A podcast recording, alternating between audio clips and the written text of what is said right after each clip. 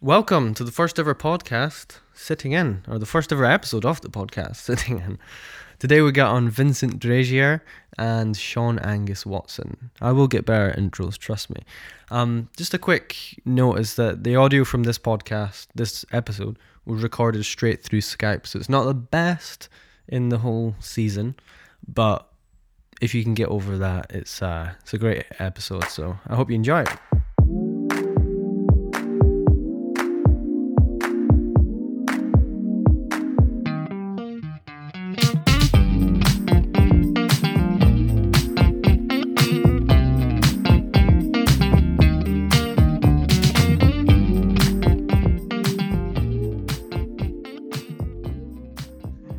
Um, have you two ever actually spoken to each other before? Never. No, this is the first time I've heard your voice, Vincent. Yeah, really? Well, I've yeah, I mean, we've t- before in your uh, uh, tutorial videos, of course. Okay, yes. But we have spoken. We've uh, spoken. through Instagram. Number of times over text. Yeah. That's that's beautiful. But here's the official, the official meeting. The official meeting, and it's on my turf. yes. That's cool. Yeah, so I think it's pretty crazy how we've all managed to meet each other, to be honest, because um, it's all been through the power power of Instagram, right? the internet. All on Yeah. different sides of the planet. I guess you guys aren't too far from each other. I'm I'm pretty far. Yeah, so I'm in the UK, obviously in Edinburgh, and Scotland, and Vincent's in uh, the Netherlands. Uh, how do you say the place you're from, Vincent? Zutphen. Zutphen. Zutphen? Yeah, yeah, man. Okay. Why don't you tell people what it's like in Zutphen? Ah, Zutphen is cool, man. It's like um, it's uh, it stems from the middle, mid, medieval uh, times, and uh, yeah, it's just a mixture of uh, of the old and the new. Mm. No, I don't Yeah, know. man. Sean, It's I- I kind- think you'd like it's it. kind of like um, it's kind of like uh, where you're from. It's kind of like Edinburgh, but way less spectacular. yeah, to give people an idea what Edinburgh's like, we have an extinct volcano, a castle, and um, Sean, what else is here? You visited like a few weeks ago. Oh gosh. Well, ago.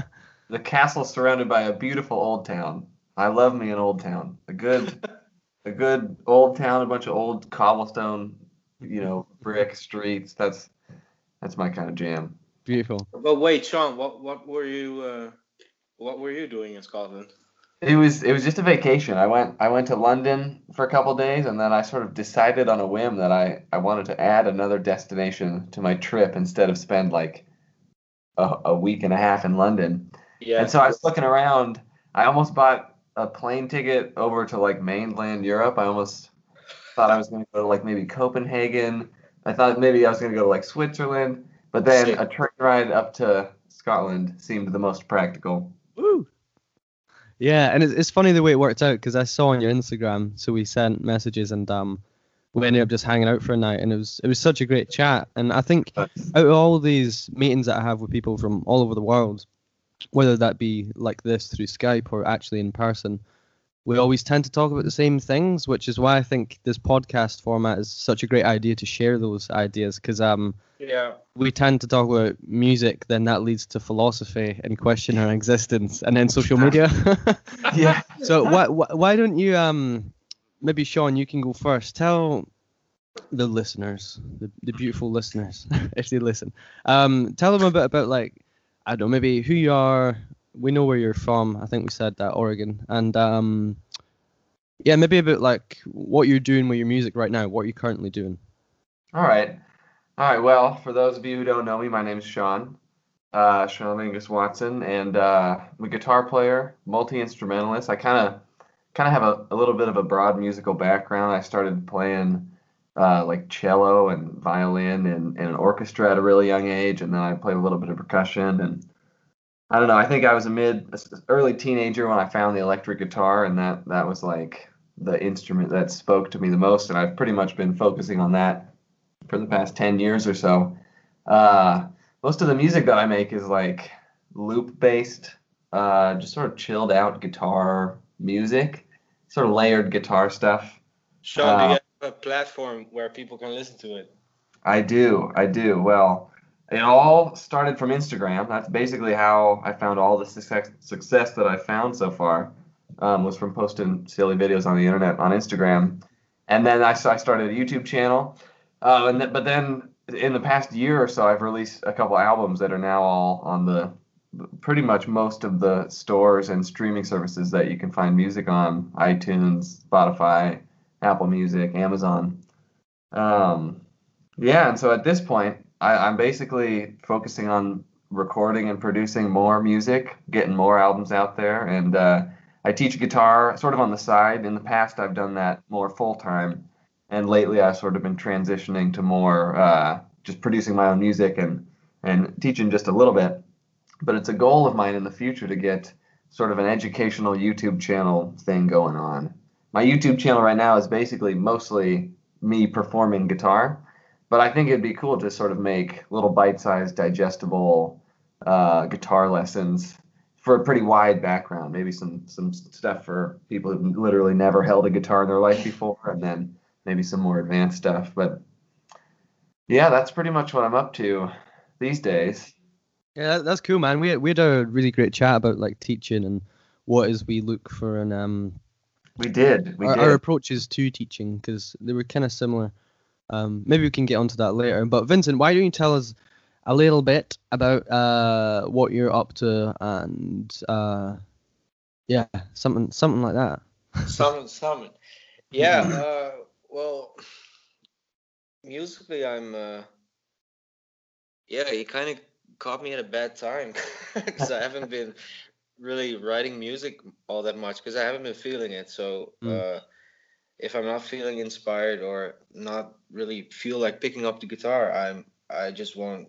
Yeah, I just won't do it because it doesn't feel right and feel forced. But um, yeah, I don't know, man.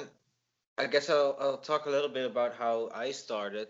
Um, uh, and that's for you guys to answer a quick question. What do you guys think was the first song I learned on guitar?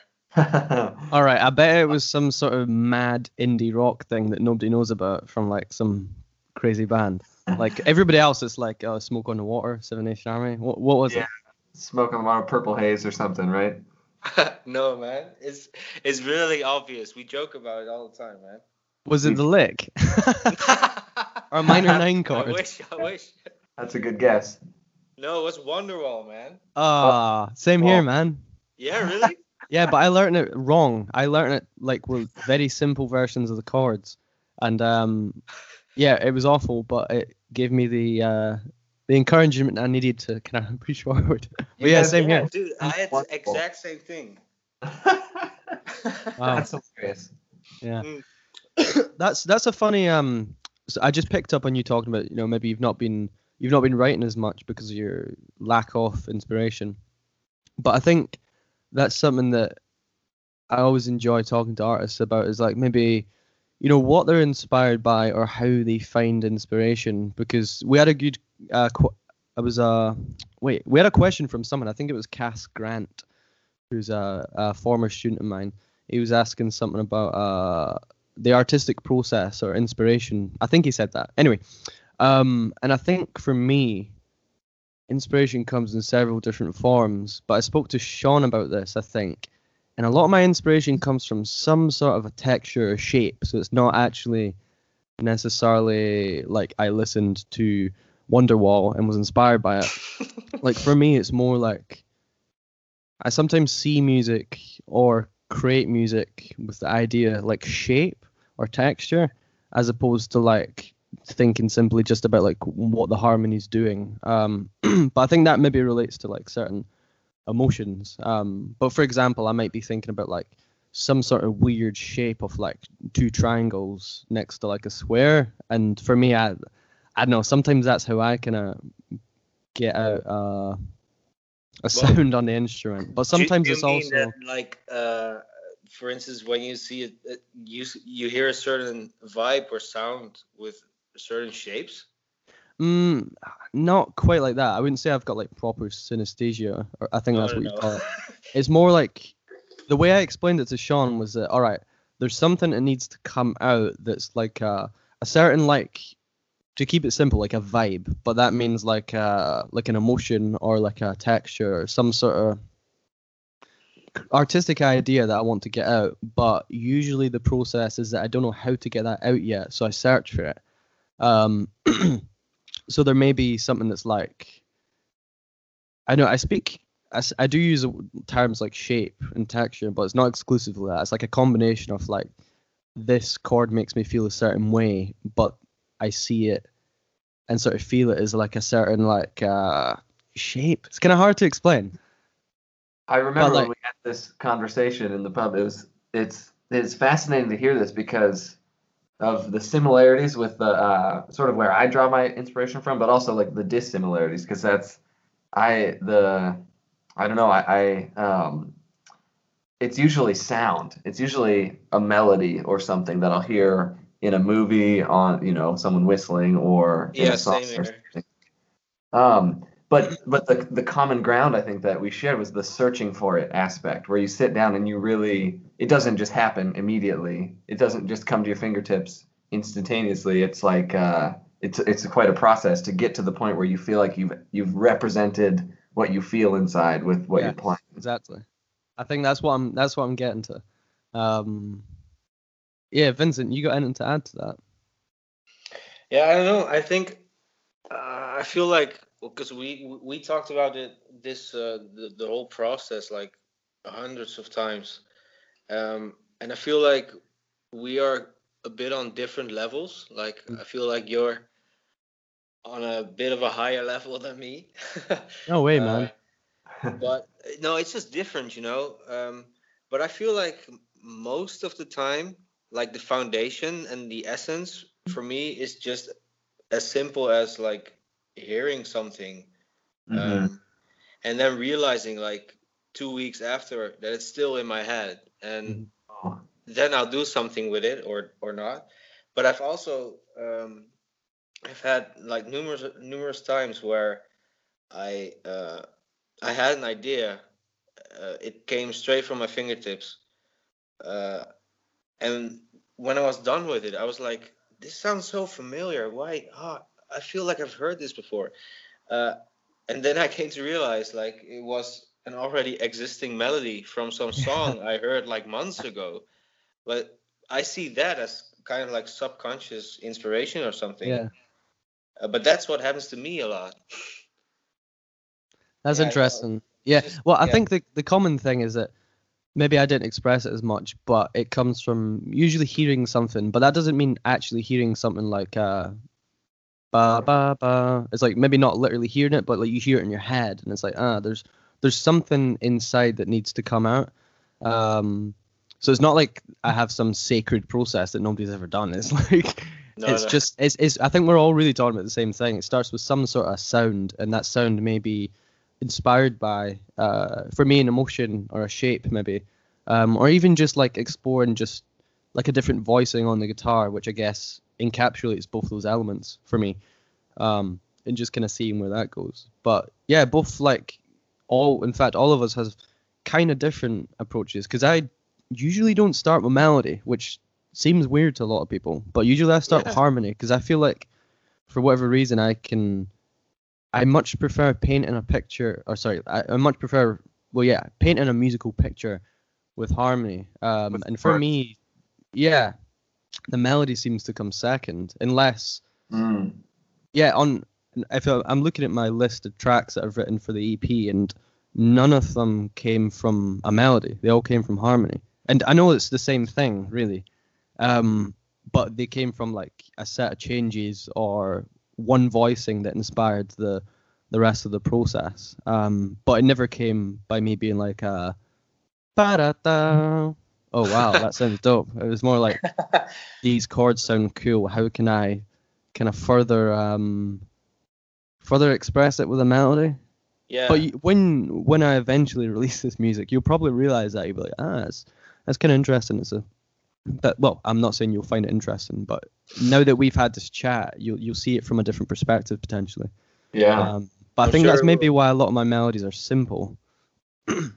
Yeah, but yeah, it, it it isn't simple, but I had something today for the first time where I heard a melody in my head, and it was more like a, a vocal line, and I was like, uh, I want to do something with this.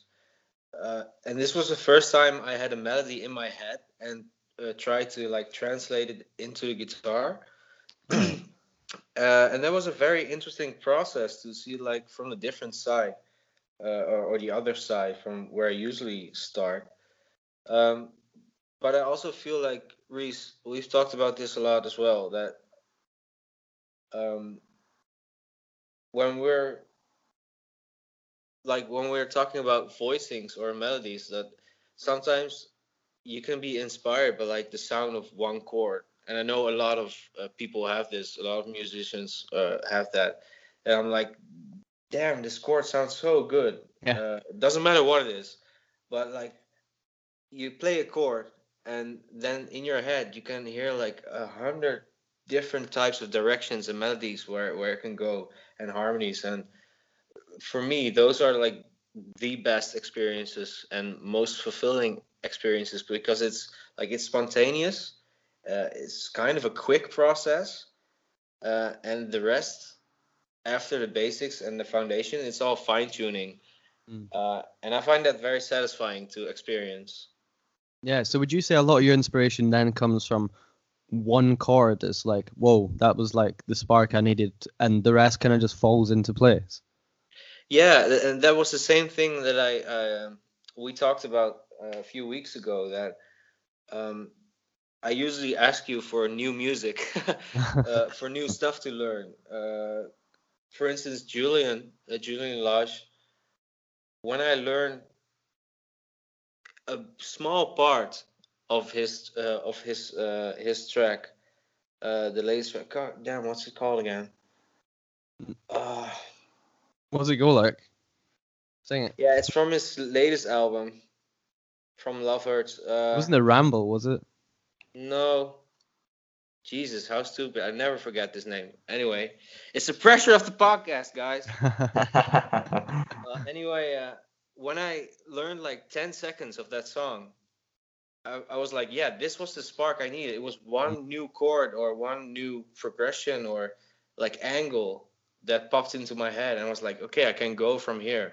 Yeah. So it, it doesn't take a lot to, you know, to bring inspiration to to to pull it outwards and like do something with it. Yeah, that no, that's cool, man. I think that all. I feel like we're kind of all talking about the same things a little bit. But Sean, your music's uh, mostly loop based, right? Yeah. So, given that it's a loop, there's only so much kind of. I imagine there's only so much space you can have to like, for example, put a chord progression down. You know, if you're dealing with like 16 bar loop or 32, I don't know how far you take it, but um, what's the process for you then? You know, do you start with a? You said you start with a melody, but then how does the loop build underneath that? Since we've been talking about it, I guess I've just in the past few minutes I've been thinking about okay, how do I actually come up with a tune?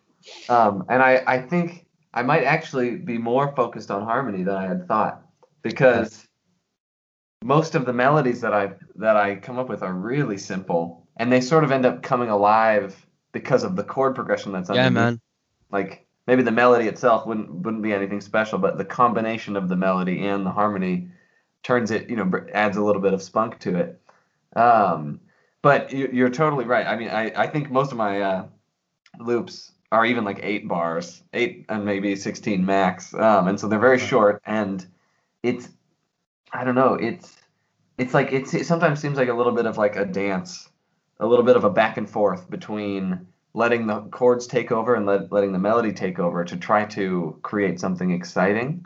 The sort of interplay between them. I, I try to like not let uh, write a melody that is just filling up the entire space of the 8 or 16 bars or a chord progression that's just extremely active every moment of every bar so that there's a little bit of uh, high points and low points within each um, yeah, it's it's it's definitely a challenge to try to make a short chord progression a really simple chord progression, say in one key with only like three or four chords, Yeah. interesting. But that's kind of like that's sort of what I get off on is trying to take something really really simple and make it listenable. You know, because for how for all of this really bad pop music that's out there, that's just three chords and you get tired of it a 30 seconds or a minute in.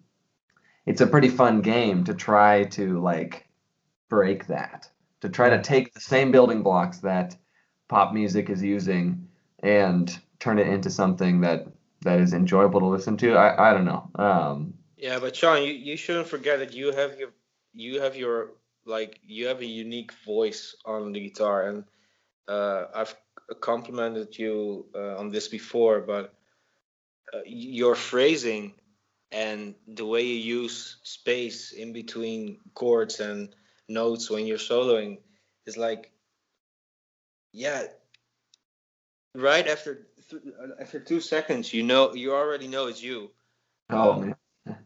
and I think that's also the magic of why you are good at like making three chord progressions so interesting because Yep. it's just a certain touch that you have uh, which I really admire and why I genuinely genuinely listen to your stuff uh, on Spotify or whatever not just Yeah. because I know you but, but because like if I wouldn't know you I would listen to it as well I think So, yeah.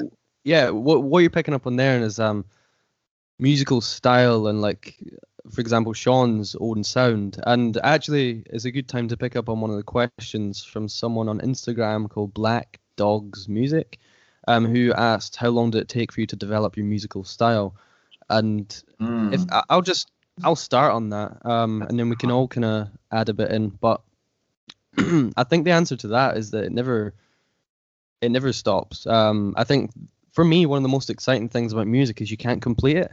When when I was in uh, high school, uh, secondary school, I don't know what that translates into in the, the US, but like I was about 13. Um, there was a kid in the class who played bass pretty well for his age, but in the grand scheme of things, it's like meh. Um, and he says, "I'm not doing bass this year because I can play everything on it." and I was like, "Man, you don't get this music thing, do you?" And at the age of 13, we don't, we're not expected to understand anything, or even at 24, like still, or 23, Yeah. 23.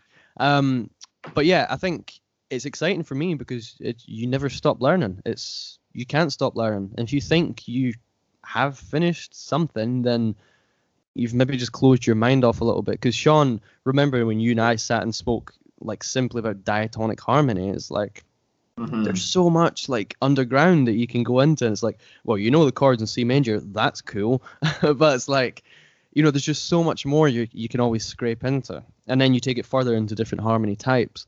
Um, so yeah, I think it it's not finished. None of us are finished developing our style because it doesn't finish. However, how long did it take? I think John Mayer put it pretty well by saying something along the lines of, uh, oh, what was it? Like you kind of develop your own mu- musical style by copying your idols and failing Oh, a bunch of times. yeah Um, and I know for me it was like I was super inspired by people like um, well, very broad range of players. But for example, someone like Guthrie Govan, I was really into him for a little while, and I know I've taken very small parts of his music with me, but now I'm more inspired by players like Kurt Rosenwinkel, and like it's not um. It's not like you steal their ideas, but just through like osmosis, musical Can I- can I osmosis, they rub off. that, Reese? Yeah, sure. because I've thought about this a lot as well, and um, I think another thing is that you keep building on your new inspiration. So, for instance, I started out with like uh, like hardcore and metal and all that stuff, and that went into melodic hardcore and some blues came and uh, all that stuff. Um, but then you're constantly you're constantly like building a foundation of what your go-to sound is or like should be in your head. And for instance when when let's say jimi hendrix is your idol you want to sound like jimi hendrix uh, then you play a lot of his stuff. But you get older and you get to know more artists and you get a broader view of what music can be and guitar can be and then you have jimi hendrix and you, you you have some other uh, you know let's take Julian again for example and then you have like your interpretation of Hendrix and then your interpretation of Julian and that keeps building and building and building until it's something like it becomes very specific to your character Yeah. and I No, think that's- that's yeah No, that's that's a great. And Sean, do you have anything to add to that? Because I don't want to jump ahead. Yeah, I uh, I I also this is something I've thought quite a lot about because it's um, at least in a lot of the guitar lessons I've taught, it's it's a common question like how do you find how do you find a unique identity that's yours? Uh, how do you sound like yourself, right?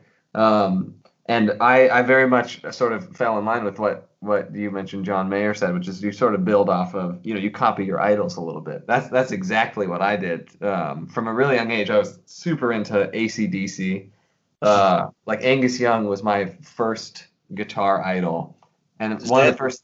reason of the SG It, it is hundred percent. That's why I Quick, bought the quickly, let's actually. um, So my my first guitar idol was Slash. Who was yours, Vincent? Oh, who was mine? I I think it was uh, it was Mick Thompson from uh, from Slipknot. Sweet. All right, We sorry, have- Sean. On, on you go. some heavy influences.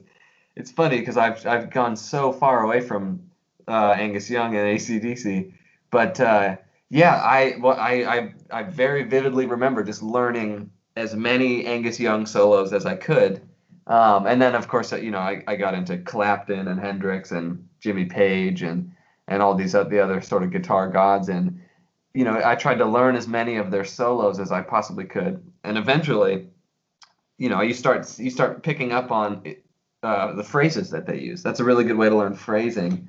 And you start of if you can look at a, you know an angus young solo as a group of sentences a group of phrases sort of linked together um, and then you learn two dozen solos and then you just start picking them apart bit by bit the small little units that make up their phrases. And all of a sudden you know you you know you're playing your own you're playing your own solo even though you're stealing from clapton and hendrix and angus young. Um, because you know this there's this this you know we're playing 12 tone music right? The, how many possibilities tr- really are there out there there's sort of an argument to be made that like almost nothing is truly original Yep. you know uh, and so if you're taking little bite-sized chunks from from your idols and all these famous guitar solos it's gonna it's not gonna sound like them if you mix and match them enough sooner or later you're gonna be sounding like yourself yeah, Yeah, and I think uh, you know cause and effect. It's it's a fairly basic principle, but there was a there was something that inspired the uh, the process of like playing something that maybe sounds like yourself. So it's it's I guess you could say it's never truly original. Although there are some artists who I think are truly original, but then again they're playing music and it's it's just vibrations. That's all we're doing anyway. it's a really good but um question, right? Like, is Yeah. anything original, considering that as just a civilization, we've been making music the whole time, the entire time we've been making music, and we're you know we're thousands of years into it. Um, and even just if we look at recent history with pop music and say like the 12 tone system and, and things like the major scale that most Western music is heavily based in, um, that while there are a huge number of possibilities in terms of the number of potential chord progressions or melodies out there, it is a very limited, finite set of, of music that can be made. But even within that, there's so much originality, perceived originality, where you hear something and you go, "That sounds cool. Like that- this sounds fresh and new." and yeah, not I like think it before. I think that's where the person's voice comes into play, not their little voice, like their musical voice, because you Uh, can't, you And- literally and- can't, can, you can't play like Jimi Hendrix. It's impossible. You can't play like Vincent. You've not got his fingers or his body. Um, no, but which that's is that's what I that's what I wanted to add to that is Mm. that it's also a lot about energy, and that sounds like that sounds like the biggest cliche ever, but there's just a certain type of energy to to every single person who puts something out or who shares his or her stuff with the world. Uh, and yeah, like you said, I could never sound like Sean, even if I played the exact same thing or sound like you or whatever. Uh, it's just something personal, man. It's not just uh, uh, like skill wise. It's more than that. And I think personally, uh, well, just to preface this, I was listening to a podcast called The Guitar Hour, and Andy Wood was on it. Do you guys know Andy Wood's playing? I don't think so. By He's name, he's I a know. phenomenal player. He started off as like a bluegrass mandolin player, and now he plays electric guitar because um, I think essentially it makes him more money. But um, he's a phenomenal player, and what he was saying that kind of links into this is like, you know, everybody's like killing it on Instagram and all that kind of stuff. You know, playing like Mateus Asato covers and all that. But it's like I feel like we have a duty, like this generation of musicians, to like continue putting out music with our own blueprint, like our own voice. Um, and I think what I would love to hear from everybody in this circle, or really just every musician, is like at least an attempt to like do your own thing. Like I'm not saying that like you can't continue to be a Jimi Hendrix like clone. That's fine if that's what you do, but I think um like the world needs new music. Do you know what Yeah. I'm saying? Yeah. And um, I think if I could hear just like lots of more or lots more like original music on Instagram or from the musicians who are like really using it. Yeah, it's but like, Reese, don't don't you think like original music is different for everybody else? Because I got introduced to neo soul guitar playing and neo soul music by Instagram. That was unique and original to me, but it has been around for like sorry, I decades. yeah, I know what you're saying. I don't mean original as in like groundbreaking stuff. I mean like we were just talking about an artist's uh, blueprint and like them playing their their stuff. You know what I'm saying? Because there's yeah, just so many like one minute clips of people, and I'm guilty of that. You know, I'm working on this EP and um, it's a long process, but um, it would just be nice to hear like music coming from inside people's heads, not just like covers and stuff. Do you know what I'm saying? Like covers are great and all that, but There's I a think- little bit of like Instagram specifically, and and guitar players on Instagram seems like it sort of steered the direction of everybody's goals towards. I don't know if it would maybe it's belittling to call it sort of a popularity contest, but I'm sure we've all posted something on Instagram that wasn't our true, unique, authentic feelings, our voice. Just Yeah. because it, you know, you you get rewarded for it, and it's you can engage and connect with other people.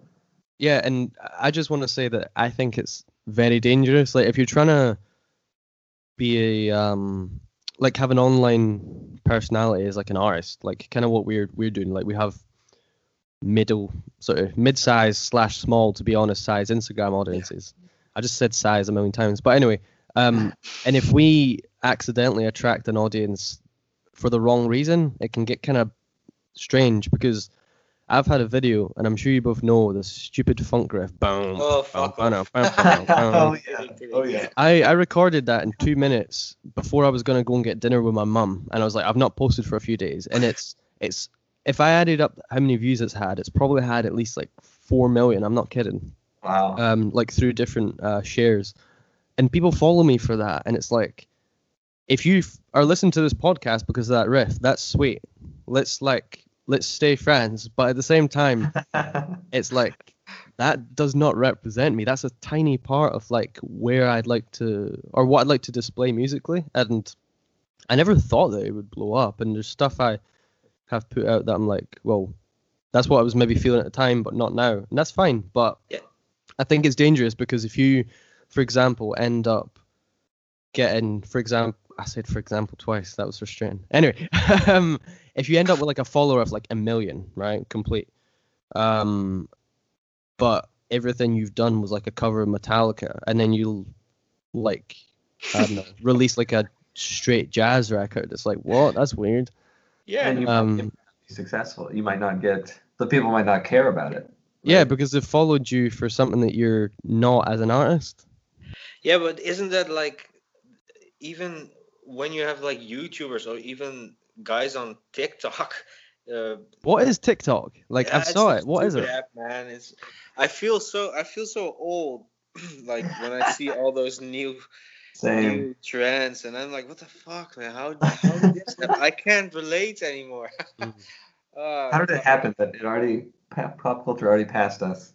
yeah yeah but it that's the thing it it's so quick it's so fast it's like you know, videos blow up, they go viral, and people get famous or recognized for one one tiny portion of what their online personality should be or what they want it to be, and people are like, "Oh, do that thing, do that thing," because Yeah. that's why I followed you, and I feel You like that's the same guy. thing that's happening on Instagram as well with guitarists, and that's the same. That's the reason why I stopped giving a shit actually about Instagram. Sorry to be blunt, but No, no, that's a just good. feels like a circus, man. It really doesn't feel sincere at all.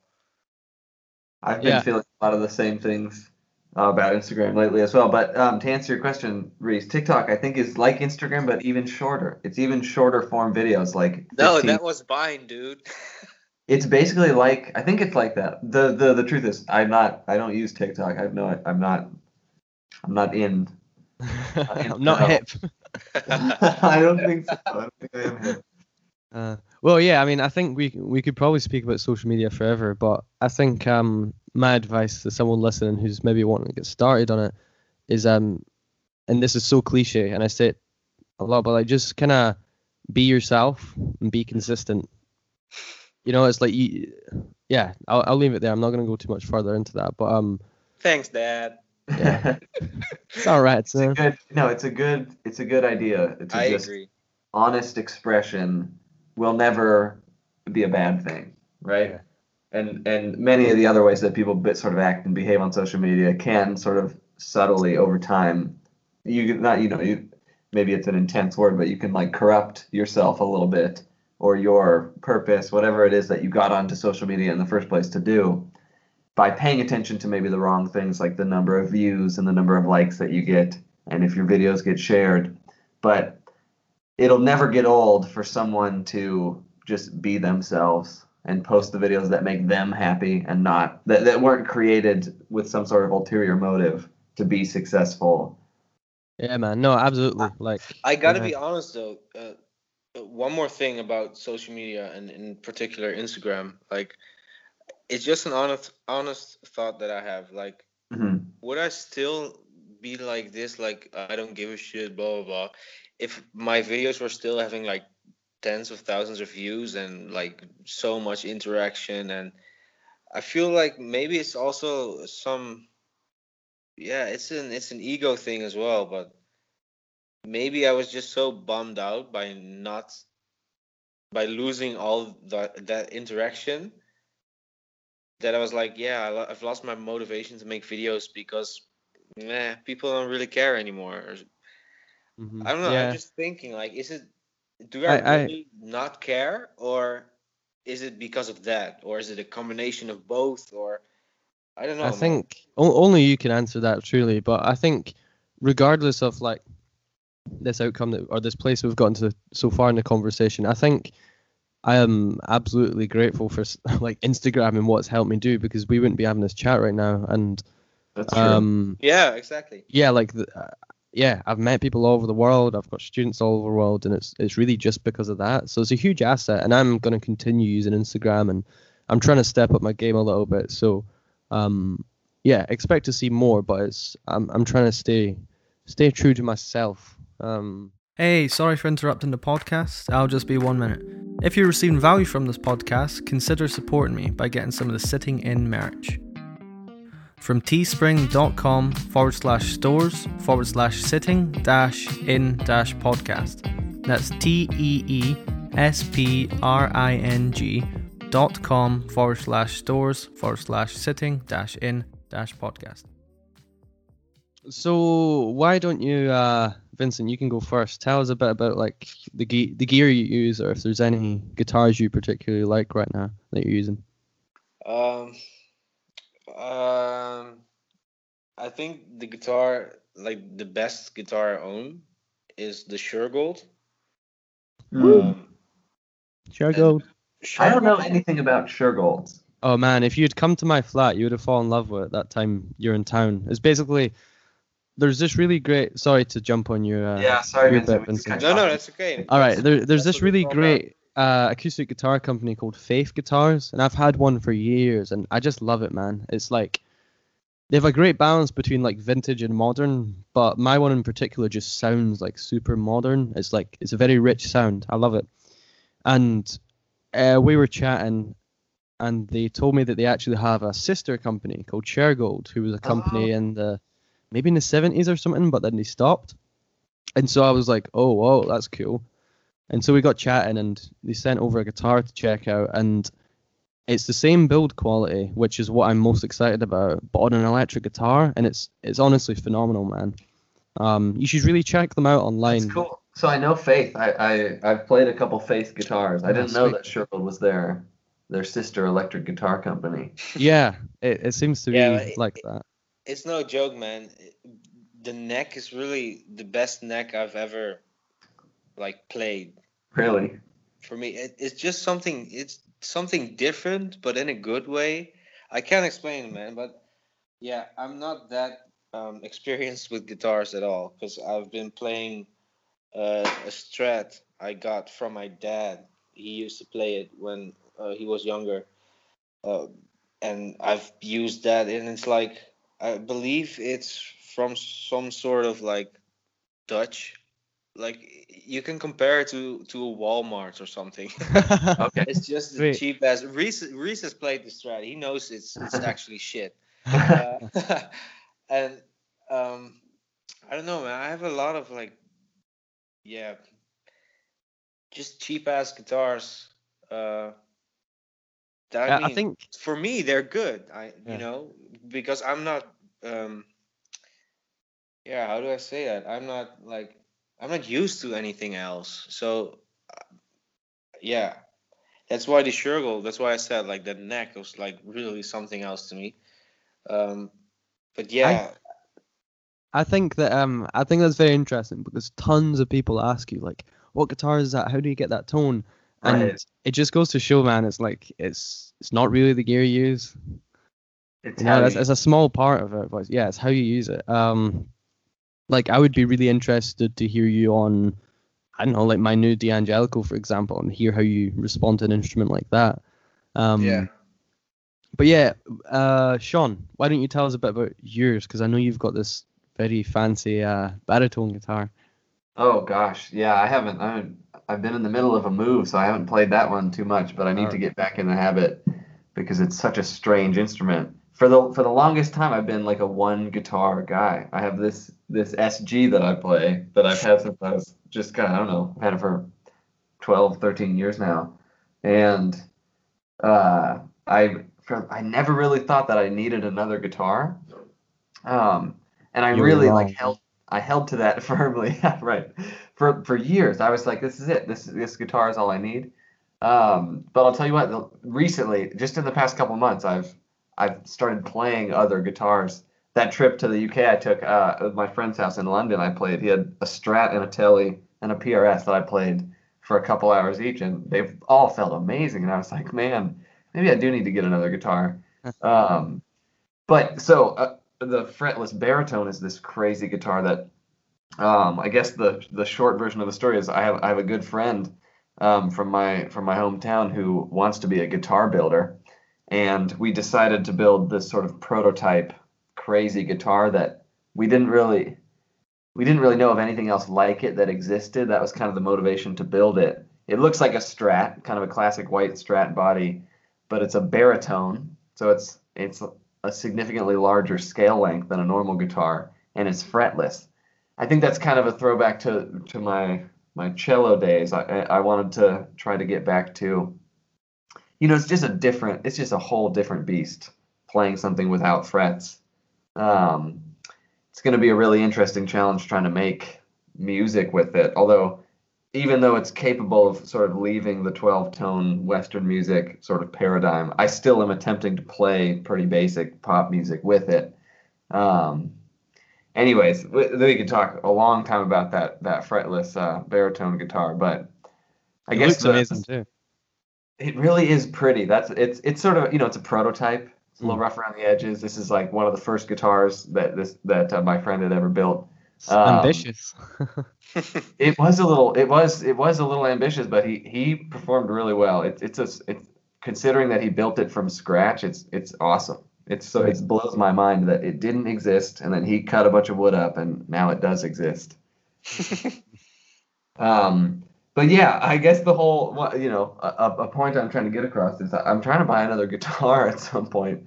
Um, I just uh, my my girlfriend's a guitar player, and I just I just helped get her a Telecaster, a sweet Cool. custom T90 Telecaster, and I've been playing it a bunch, and now I want to get a Telecaster of my own. Yeah.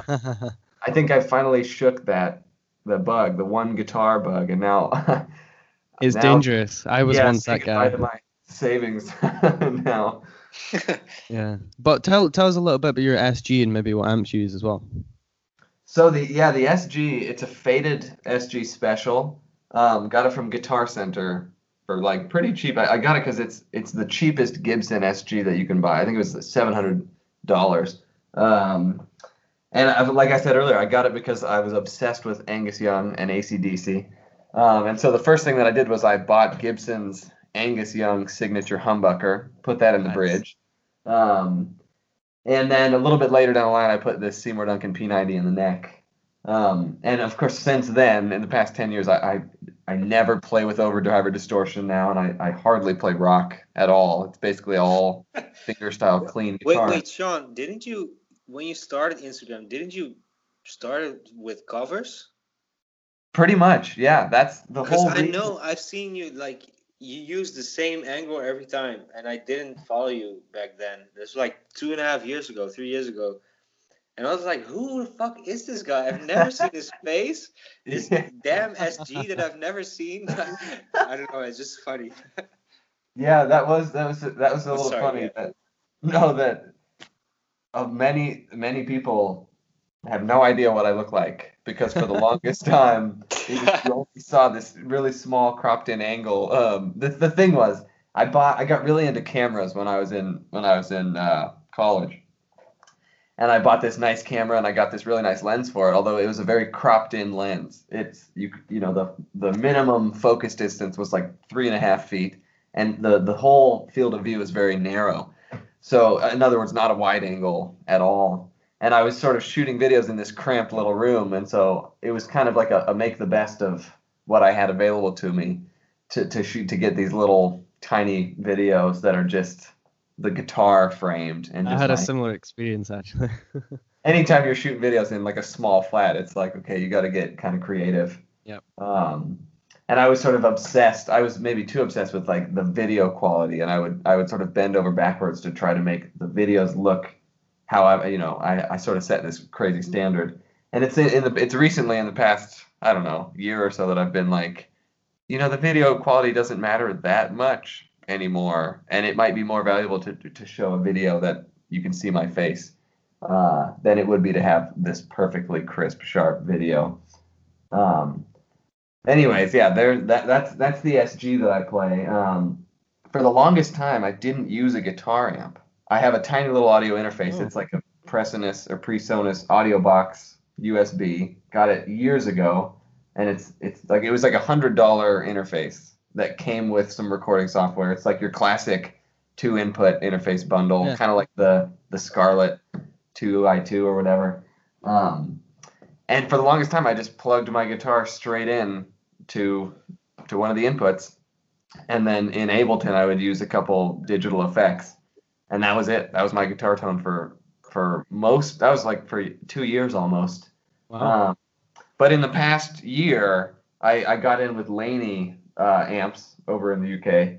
Um, and so I use a little um, like small five watt tube head. Um, I still kind of use it differently though. I, I don't have a speaker or a cab actually, and I I use this direct. And this amp has a really cool feature. It's got a direct XLR output out of the back of the amp. And so now I go my guitar into the Laney L5 studio and then XLR output from the amp into my interface. And then I've got a couple of like four inch Mackie studio monitors that I use for monitoring.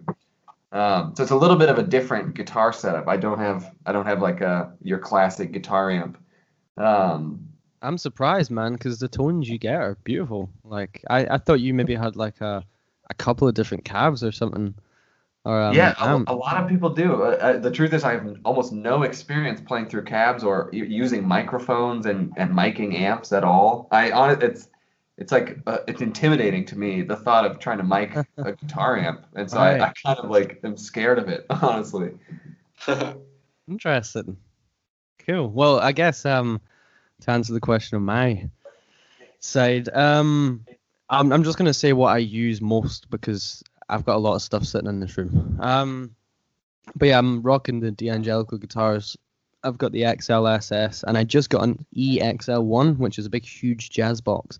And I love it, man. It's it's got a set of 12s on it and it just Mm. reacts like it breathes so much. I love it. and um yeah, I've got like a Strat, a Tele, Shergold, and an Ibanez GSM as well. Wow. And then acoustic. I've got a lot of gear. guitars do you have? In this room, there's one, two, three, four, five, six, seven. There's eight. oh my but, goodness. but but but each one is a tool. Um, That's and my true. main my main guitar is the uh, XLSS, the D'Angelico. But the other ones are all absolutely handy, and I've used them extensively. That's why I have them. Um, and my amp that What I'm was your using, first guitar? my first guitar was just like a Strat copy that I don't have anymore. Um, but the first guitar I got with like actual money that my granddad gave me was uh, an American Standard Strat Mm. which is just a beautiful guitar. Um, and I played that for forever. I was that one guitar guy for so long. I just played blues and had a tube screamer and a Fender amp, um, and that was me sorted. But then I don't know what happened. I bought the Ibanez GSM and then started, you know, like just guitars started falling out of the sky. Um, and the anyway, the amp that I use most right now is actually a DV Mark Jazz 12, and it's a solid state jazz amp. Um, and I just I used to play Fender amps, and I loved how bright and clear they were, but I don't know. I've just kind of I really love the sound of the solid state amp, and I would never have thought, but um, I really do like it. And if I want, it's it's called DV Mark. EV Mark. Yeah, DV Mark. Um, you might know them because they have a bass amp company called Mark Bass. Oh, Um, they're based out of Italy. Um, but yeah, I just really love this amp. It's tiny and it's portable and it sounds great. But if I want to go for the tube amp, I have a really beautiful Supro Statesman. Oh, Um, yeah, and that's you know that that'll do nearly everything. But I'm just really enjoying the solid state sound just now. do you just What would you guys? What what would you what would you guys? Uh, because I don't I don't know anything actually about amps and stuff, but you guys know like what my style is a bit. What would you guys like? It, to which angle would you guys direct me? Like what brands or what kind of Fender. models or? Fender? Oh, I was gonna say Supro. Oh well, Supro, yeah, of course. I, I see Supro as being quite a high-end company. Um, so it's like for your first amp, I probably wouldn't go that route. But Superman, man, you would you would sound amazing on my Supro amp. Um, but if I was you, and I recommend this to most people, just yeah, I think like a, a Fender Blues Junior or like the Yeah. Hot Rod if you want something bigger, Yeah. because like they're just they just sound amazing. Like I really love those amps, and they're simple, they're you pick this affordable a Blues Junior could be like, I saw them go for like four hundred pounds. Okay, like, yeah, that's not so- terrible. no, not at all, man. A Supro will set you back nearly two grand. Like, that's an Is that expensive amp. Supros cost? Sorry? Uh, I didn't know that's how much Supros cost. Well, I mean, I think they've got small ones, like smaller ones that are a bit more affordable. But yeah, I think the Fender amp would, like a Fender amp, would be good for you, Vincent. Even if it was like a one of those smaller Fender, um, I think it's called like a Champion or a Super Champ or something like that. Yeah. Um, I don't know. What would you recommend, Sean? What What are you playing through right now, Vincent? It's a a Vox V20 plus or V30 plus. I'm not sure. It's a combo amp, man, and I've been playing Mhm. it for eight or nine years. Uh, but I've never really played shows or anything. I've been always been that you know bedroom, living room guitar playing guy. uh, and to be honest, for me, it, it does the trick right now. Uh, it has a bit of grit on the clean channel. The built-in reverb is more than fine. Um, so yeah, it's a small amp. Reese played it as well, uh, played it as well, but he picked the he picked the he preferred the the the Fender combo amp that I had. That was like the one of the Yeah. first amps that I got. Uh, but yeah, I I do notice the difference in in sound very clearly between Vox and Fender. I know that there's a couple good Vox amps. I, I'm trying to remember off the top of my head. Uh, The AC ones are pretty solid. the Like AC ones are great. I think those are a little pricey. They might set Yeah. you back 800 bucks or something. Um, but I think they have one called the Pathfinder. It's like all right. a little bit. I think it's like a 10 a 10 watt tube amp. Um, the Vox Pathfinder. I've, I think I've played it before and it's cool. But yeah, the AC 15 and the AC 30 are both great, great amps. But what Reese is saying, I think, is is pretty solid. Uh, a hot rod or a Blues Junior from Fender. Yeah. You just can't, you almost can't go wrong with those amps. I would like to add a curveball. Okay. So, given that, for example, let's just say you continue like doing the stuff you're doing and you don't have plans to like I don't know take your music to a band, which I know you do want to do that. But if you were going to continue doing the things you're doing, man, I would just buy like a, and this might be total counter like to maybe what I would do or what you guys would do, but I would buy a line like a Line Six uh, Helix Stomp and just check out like some amp modelers because Oh. you can just like you can try out tons of sounds and if you don't if you find something you like sell the pedal and buy the actual amp or just keep the pedal because it sounds great as as it is so i would even experiment with that kind of stuff but that's i don't know if that's I- what you're looking at Well, I mean, I- I'd be open to that. Uh, I like the the the room and possibility of experimenting with stuff before I dedicate fully to. yeah before I like go swinging two grand at some super amp or something. That's I don't know, man. But yeah, first Yeah. I feel like um, a new guitar. For me, like a good guitar. I mean, I have to Shure Let- Gold. Tell tell them what you're what you're eyeing up i know what you're getting Oh shit, my phone fell. Uh, yeah, the Ibanez GSM. Ooh, the GSM. That's, dude. I don't know, man. I feel like the the semi hollow is perfect for for what I'm doing for my Yep. sound. But you know another thing, like uh, Sean, it's because of you. I want. I still want a guitar with P90s on it. Is it really? Yeah, it really is. just buy some p90s man the share gold that i've got's got p90s and they're so nice Yeah.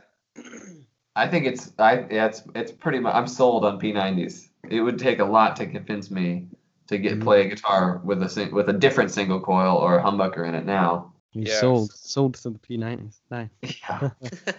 Cool. I'm a P90 hack. All right, cool. Excuse me. So how about uh how about we just finish with like a, a quick fire kind of thing from a couple of questions I got on Instagram. How's that sound? Okay. Yeah. cool. Yeah. And if any of you guys want to add in questions at the end, we can maybe do that as well. All right. Yeah. Sounds good. All right. I'll I'll just pick a couple, and we're not going to answer them all because some of them are a bit too long. Um. All right. So from Louis underscore Nuge on Instagram, he says, "How to play Vincent style." do you want to answer that, or do you want one of us to answer it because that would be really interesting? Ooh, um, okay, I'll answer first, and I'm, but I'm Right. really uh, curious about your answers. All right. How to play my style? Uh, I think one. I don't like using the word signature thing, but I think Uh-huh. one signature thing that I'm doing is like I'm really, really digging in the strings. Yeah, I was gonna say that. That's, that's exactly where I was going. Oh wow. I, I use very thick picks. Uh, I, I'm sold by by hawk picks. Hawk I really picks, love those ooh. picks. Um, and they just I don't know, man. It feels so great to like put all your energy into one one note on one string and like just really.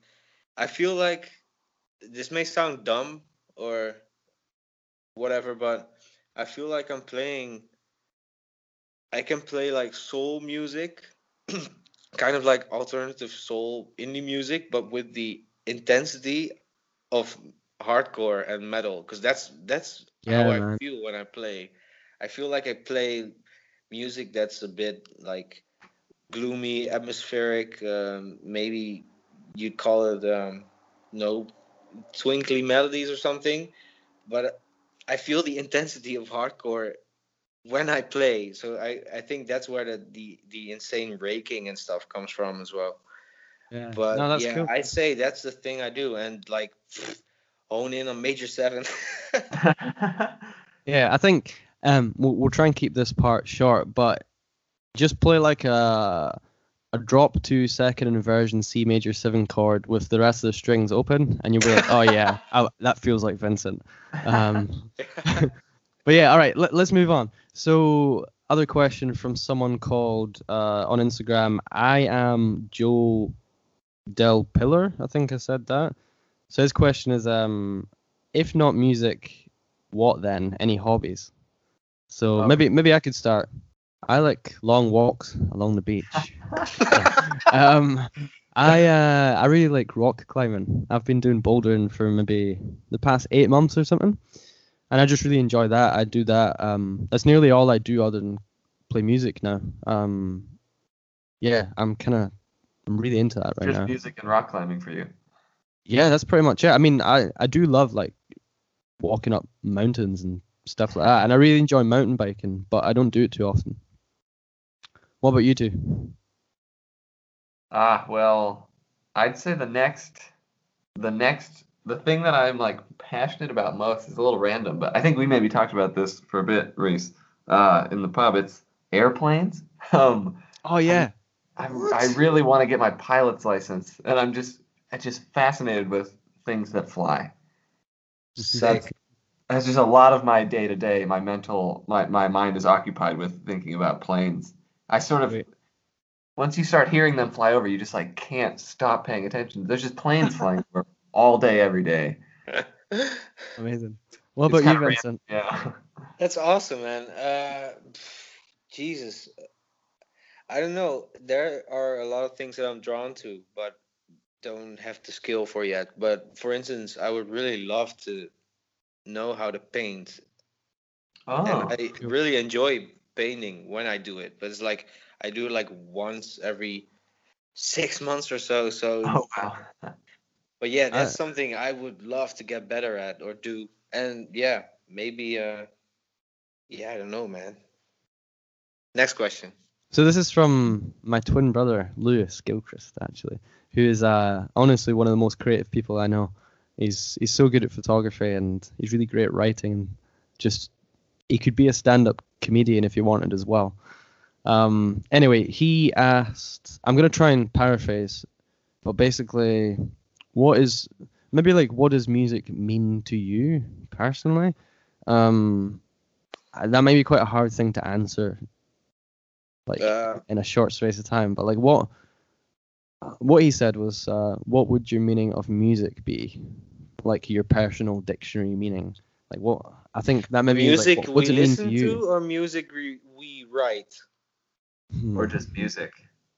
Yeah, see that's that's hard, man, because I, I got into a short discussion on Instagram about like what does what is music, and I always go back to I'm quite a reductionist, so I take it down to like what's vibrations, and it's Yeah. that, that's that's stupid because then that means that the, the tree is vib- vibrating, therefore it's music. So it's, it's a fallacy to uh, to say that, but um, yeah, this is partly why I said maybe you guys could answer it because I'll go too it's far. A, it's a very difficult question because it's hard to not like drop on cliches. Yeah. Uh, Right. Jesus. Yeah, let, all right, let, let's just do it in one word. I'm gonna say, uh, I don't know, expression. Expression. I, I was gonna, I was leaning towards connection. Oh, I like yeah, that. Yeah, yeah. Yeah, cool. It- a connection to your expression. All the same. What's your word? Yeah, I, I was also truly honing in on uh, on connection, but maybe like um, for me it's more more inner connection, like finding a balance with okay, this is too cliche, okay. But no, yeah, that, that's cool, man. That's cool. That's great. Interconnection is good. Yeah, I'm I'm with you both on that. Um, all right. Lewis also asked who is Boggy Pete, and um, nobody has an answer to that. Sorry. Boggy Pete? Oh, don't. It's like some inside joke that we have. It's, it's it, nobody knows who Boggy Pete is. It's a fictional character. Um, all right, let, let's do a few more quick ones. These are quite hard questions to answer quickly, but um, Cass Grant Media, uh, again, he asked a question earlier. Good guy. Um, he says, "How does an artist make serious change in their community?" So that's that's a huge question. But um, does anybody want to shine some light on that? Say it again. yeah, sure. How does an artist make serious change in their community? Okay. Dedication. Yeah, Oh. no, absolutely. Dedication. Yeah. I would think it's back to that thing we talked about earlier, just truly honest expression. Yeah. If Yep. you're if I- you're as honest as you possibly can be, Yeah. people respond and react to that. That's what I was gonna say. It's you know what you put out is what you get back in, and it's the same for like the the music you put out will attract people in your community that is off hopefully off a similar uh, wavelength in some form. But yeah, Yeah. that that's a huge question because we could speak about the community aspect of it and like hours. how to build that, but we'll we'll keep it keep it simple. It's for the next podcast. yeah, there there will be more. Another previous student, uh, Ez Blake Oven, I think that's maybe how you say their username. Uh, sh- she's asking more and more and more tips on soloing. All right, I, I- I think my my perspective of solo is like you're trying to say something. It's not just a random sort of thing that your fingers just throw onto the guitar and it's like none of it really related. It's like for me, what I'm looking for is what just happened, what's happening, and where's it going, and how can you tell that story in your solo? And that's you know motivic development and all that kind of stuff. But um, I think if I can very briefly give someone something to work on in solo, and we'll be talking about that kind of thing. It's like, all right, so you just played that. What comes next? Why does that come next? And when you're doing that in an improvisational setting, it's it's something that takes a lot of practice. But there would be that, just to keep it brief.